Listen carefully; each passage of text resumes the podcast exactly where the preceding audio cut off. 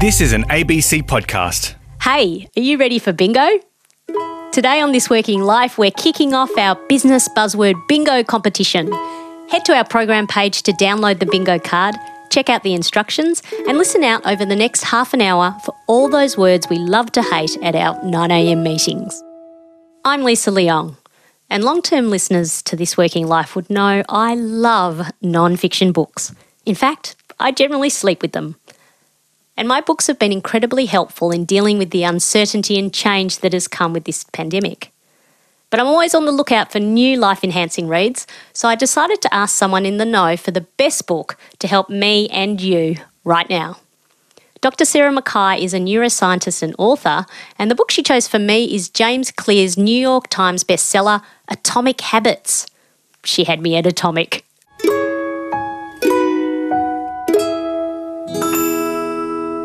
I think, in terms of where we all are right now, the lessons from the book were some of the first that I fell back onto when I was trying to find a way to sort of, especially, you know, 12 years ago, back in the middle of March, when we were just sort of just trying to start to pick our way through this new world that we were suddenly thrust into so many of the ideas that he writes about, I could pull out again and use because I wanted to get through this in a really positive way. And in a nutshell, what is an atomic habit? Yeah, I suppose if we think about what is an atom or what is an atomic habit, it's the sort of smallest piece of matter that makes up everything else. And his ideas are really focused on on this the same concept, or certainly this book is that when it comes to what drives us every day when it comes to motivation, when it comes to behaviors that we perform, behaviors that we want to change, goals that we may set for ourselves, what underlies all of that, the smallest little pieces that underlie all of that are habits. And he talks very much about the neurobiology of how habits are formed um, and a bit of a different way of thinking about goal setting, thinking about our workday and thinking about behavior change instead of thinking about goals that are very far away, sort of these long linear type things we're trying to achieve. Mm. What are the little tiny steps and processes along the way? Small habits, the tiny little pieces of the 2,000 piece puzzle that we're putting in place every day that are going to get us to where we're going. And I suppose for me, with everything that's going on now, in the workplace and in the rest of our lives, a lot of the goals that we've had, a lot of these great kind of things that we've been working towards or trying to achieve, not only have the goalposts moved, they've almost completely evaporated uh. for many of us. Many of us, if we're lucky enough to still be working, many of the goals that we were working towards have gone. And that just fills us with such uncertainty, makes us feel anxious, puts us in this state of kind of hypervigilance. And a lot of James Clear's teachings are really about not focusing on that anyway, not focusing on what you're trying to achieve, but what are the little habits or systems that you have in place that are going to keep you playing the game? Focusing on where are you trying to get to, but how are you getting there? You mentioned the neurobiology about habits, and you're a mm. neuroscientist. So, can you talk us a little bit around that in plain English so that we can get our heads around why it's so powerful in terms of habits and helping us change our behaviour? Yeah, well, our brains are very clever, and habits are one way of freeing brain space up to think about the things that are really important. So we can think about them not so much as a habit, but as an automated behaviour. Now, that could be uh, a, an automated motor behaviour. So, learning to ride a bike takes you a little bit of time to learn to ride a bike, but eventually you never have to think about how to do it again. Your brain um, sort of turns that practice or that, that, that motor skill of riding a bike into a chunk of behavior and it moves it out of the um, kind of outside parts of our brain, the cortex of our brain, the thinking parts of our brain. It moves them down deep into parts of the brain called the striatum where automatic behaviors get stored. Now, once they're stored in there, the brain comes across a particular cue or a context or a situation, for example, hopping on a bike, and then your brain just kind of rolls out this automated behavior without you having to think about it. You don't have to think about pedaling and steering and balancing once you know how. Mm. Now, the same thing happens not just for behavior, you know, sort of automated behaviors like riding a bike. It can also be a particular thinking pattern that you may fall into, particularly sort of a, a negative thinking pattern. It may be something habitual like as soon as you wake up in the morning, you pick your phone up and you check various news channels to see what's happening. Or it could be things like if you always get public transport to work, it could be that you always like to sit on a particular seat in a bus. And what your brain essentially does is it's just any particular behaviour that it thinks, well, that's useful. I think it's worthwhile storing that somewhere permanently. It shifts it down into the striatum where it can just be rolled out without thought. And that's good because it frees your brain up to be able to think about all of the more complex decision making, attention, sort of draining tasks that it needs to do. And so how do we therefore change a bad habit? I think there's something about consciousness here and being aware of what's happening in our brains that might help. Yeah, this is one of, I mean, it's really, we never talk about habits without talking about what we perceive as a bad habit and how we want to break it mm. or change it. And this is one of the sort of, big big problems that we face because we understand so much about the neurobiology of habits and we know that if something is a true habit it's become automated it is a little bit like riding a bike we can't unlearn it it's there, it's stored almost permanently in our brain. So, what we need to do is we need to be very mindful or conscious or learn to pay attention, one, on what that habit is that we don't want to perform, but most importantly, what is the context in which we are performing it without thinking?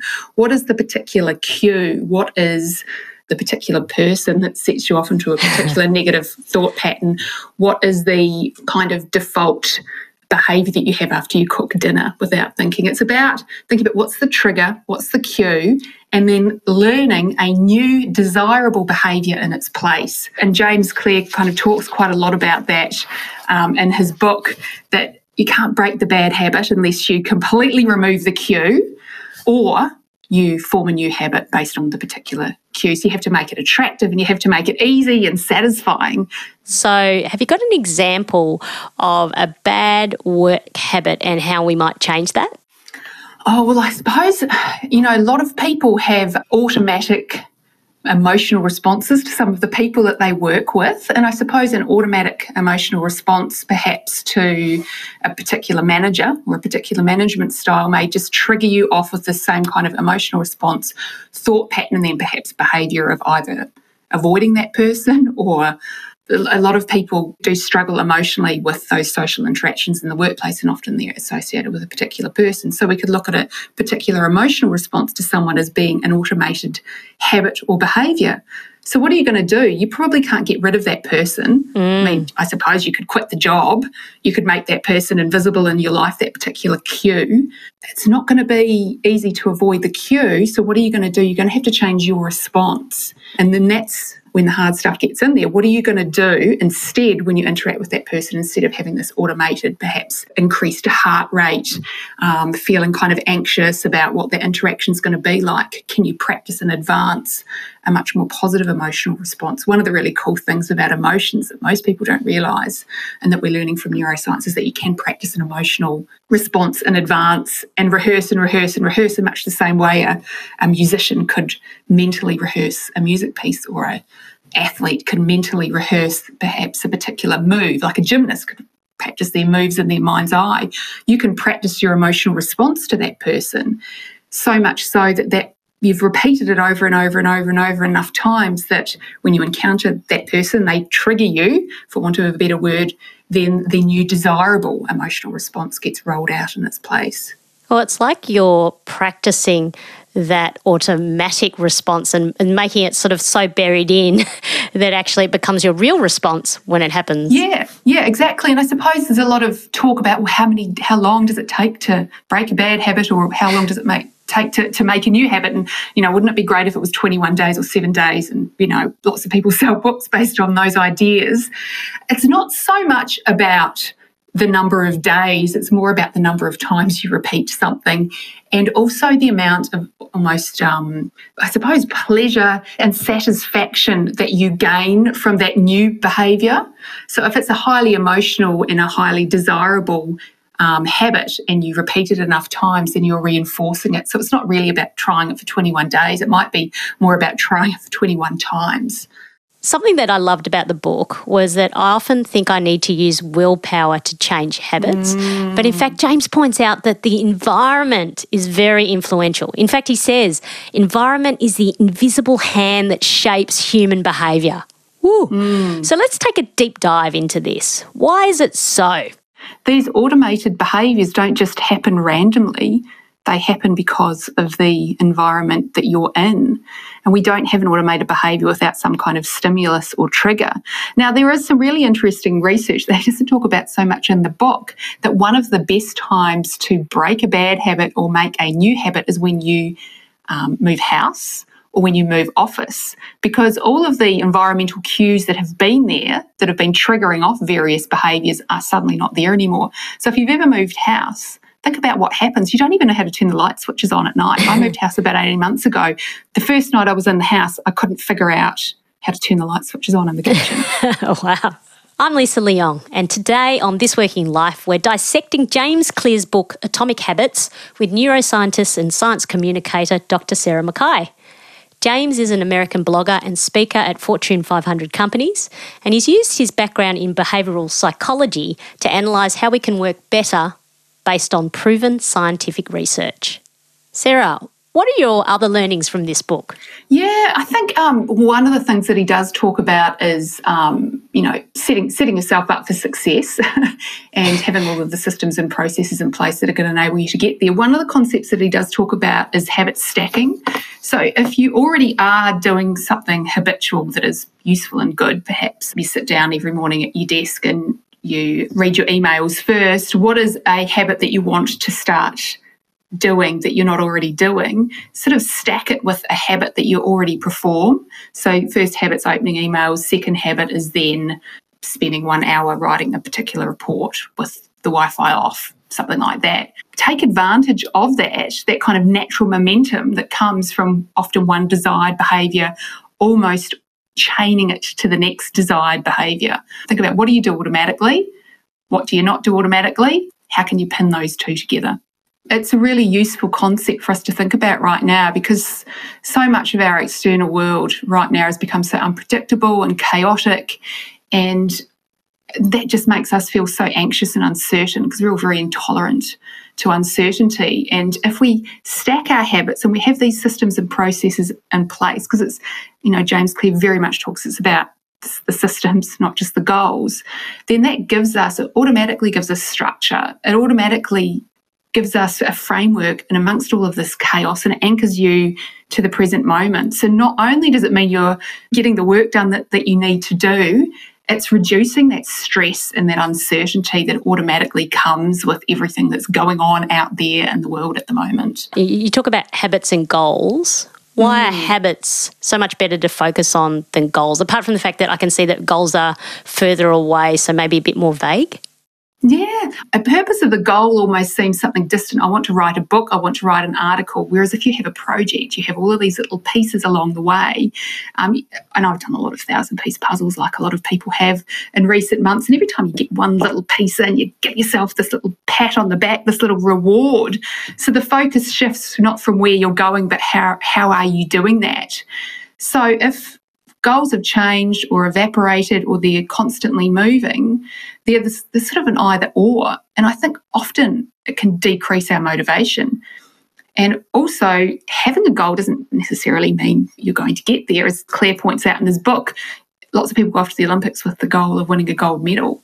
Not everyone gets there. Having a goal isn't really the determinant of winning what is the determinant is all the little habits and systems that enable you to keep on playing the game and having a project, each little piece in the puzzle. So you write a book, you wake up every day, you go, oh God, writing this book, it seems so unattainable.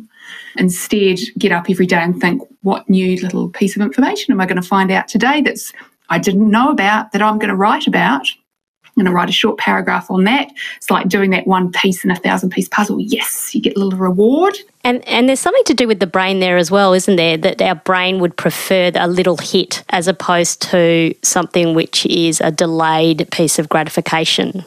Yeah, I think for sure it's really important to have a means by where we're regularly reaching little goals because that's what kind of spurs us on and motivates us. And we get what we would call a hit of dopamine, for want of better language. Dopamine's that, that neurotransmitter which, you know, makes us feel good and often makes us want something or crave something. Mm. And over time, when we repeat something enough, we don't get the hit of dopamine. We don't get that good feeling from actually the achievement itself. We get it from wanting the achievement. So dopamine's kind of what keeps us moving forward. And the more sort of small little hits you're getting of that, the more likely you are to have positive emotions and to be able to get up and keep going. And, and especially right now in this very uncertain time, when we have uncertainty and we have high levels of stress and anxiety, we're far less responsive to rewards. So we need to kind of keep reminding ourselves that there are little things to look forward to and to almost kind of purposefully work them into what we're doing. And so, what are a couple of key principles of this book that you've taken to apply to your own work, then, Sarah? One is this idea of I work on projects, not on goals. And um, I have projects with lots of little moving pieces and parts. The other that I've come back to time and time again from this book is this idea of not what is the goal I'm working towards, but who am I becoming on my way to achieving that goal. And as James Clear says, ultimately, habits matter because they help us become the kind of person that we're wanting to be. When we achieve a goal, we think we're going to become this kind of person. So instead of focusing on what is it you're trying to achieve, what is the goal, who are you on your way to becoming there? I'm wanting to write a book versus I am an author. How do I behave? How does an author get up every day and behave? Instead of I want to be a better leader in the workplace, I am an exceptional leader how does an exceptional leader behave? How can I prove that to myself every single day? So, this concept about ego and who am I becoming in the process of getting there, I think is incredibly powerful and sits at the core of a lot of sort of change that we all want to make. Neuroscientist and science communicator Dr. Sarah McKay with her recommended pandemic read, James Clear's Atomic Habit.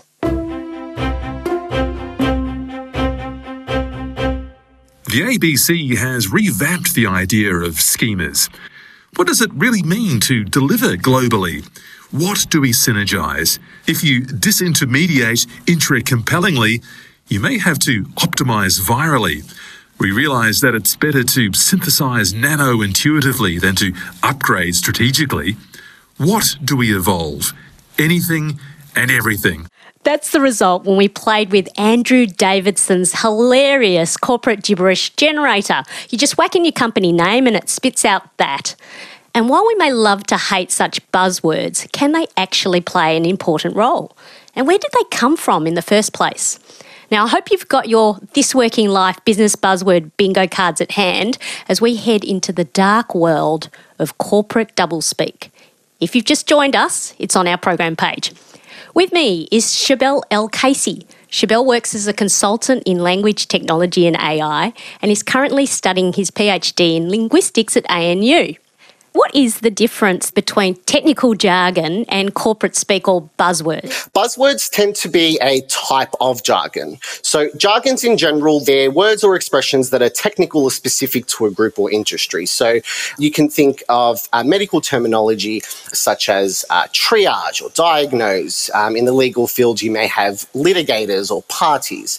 Now, buzzwords are types of jargon that make their way into the common lingo and they tend to be fashionable fashionable or hot in a particular time. So if you consider the current pandemic that we're in, some buzzwords are like working from home or the acronym WFH. Or in the current age, we're very much in a digital revolution. And so some hot buzzwords are big data, AI. One that I love to use a lot is sanity check. So instead of saying, oh, I'm going through your errors, Lisa, I'll say, oh, I'm sanity, ch- sanity checking your, your work.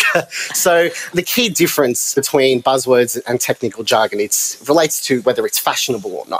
So let's go through the three things jargon and buzzwords can do, Shabelle. Sure. So one thing that I've identified is it makes things easier to communicate because you can communicate more quickly. So if we just think of general jargon like DNA, that stands for, I think it's deoxyribonucleic acid. And nobody's got time for that, especially, you know, in a corporate industry. So uh, in terms of corporate jargon, you get acronyms like KPIs, key performance indicators. And so using these types of corporate jargon allows you to just communicate more efficiently. I must say they don't always have to be acronyms. So as long as they allow you to use fewer words to express the same meaning. So one of my personal favorites is using the word uh, or the phrase airtight. I'll say, you know, hey Lisa, here's my deliverable. I've made sure it's airtight. That's a, a quicker way of saying, look, my deliverables free from errors. I've quality checked it so meticulously there are no mistakes.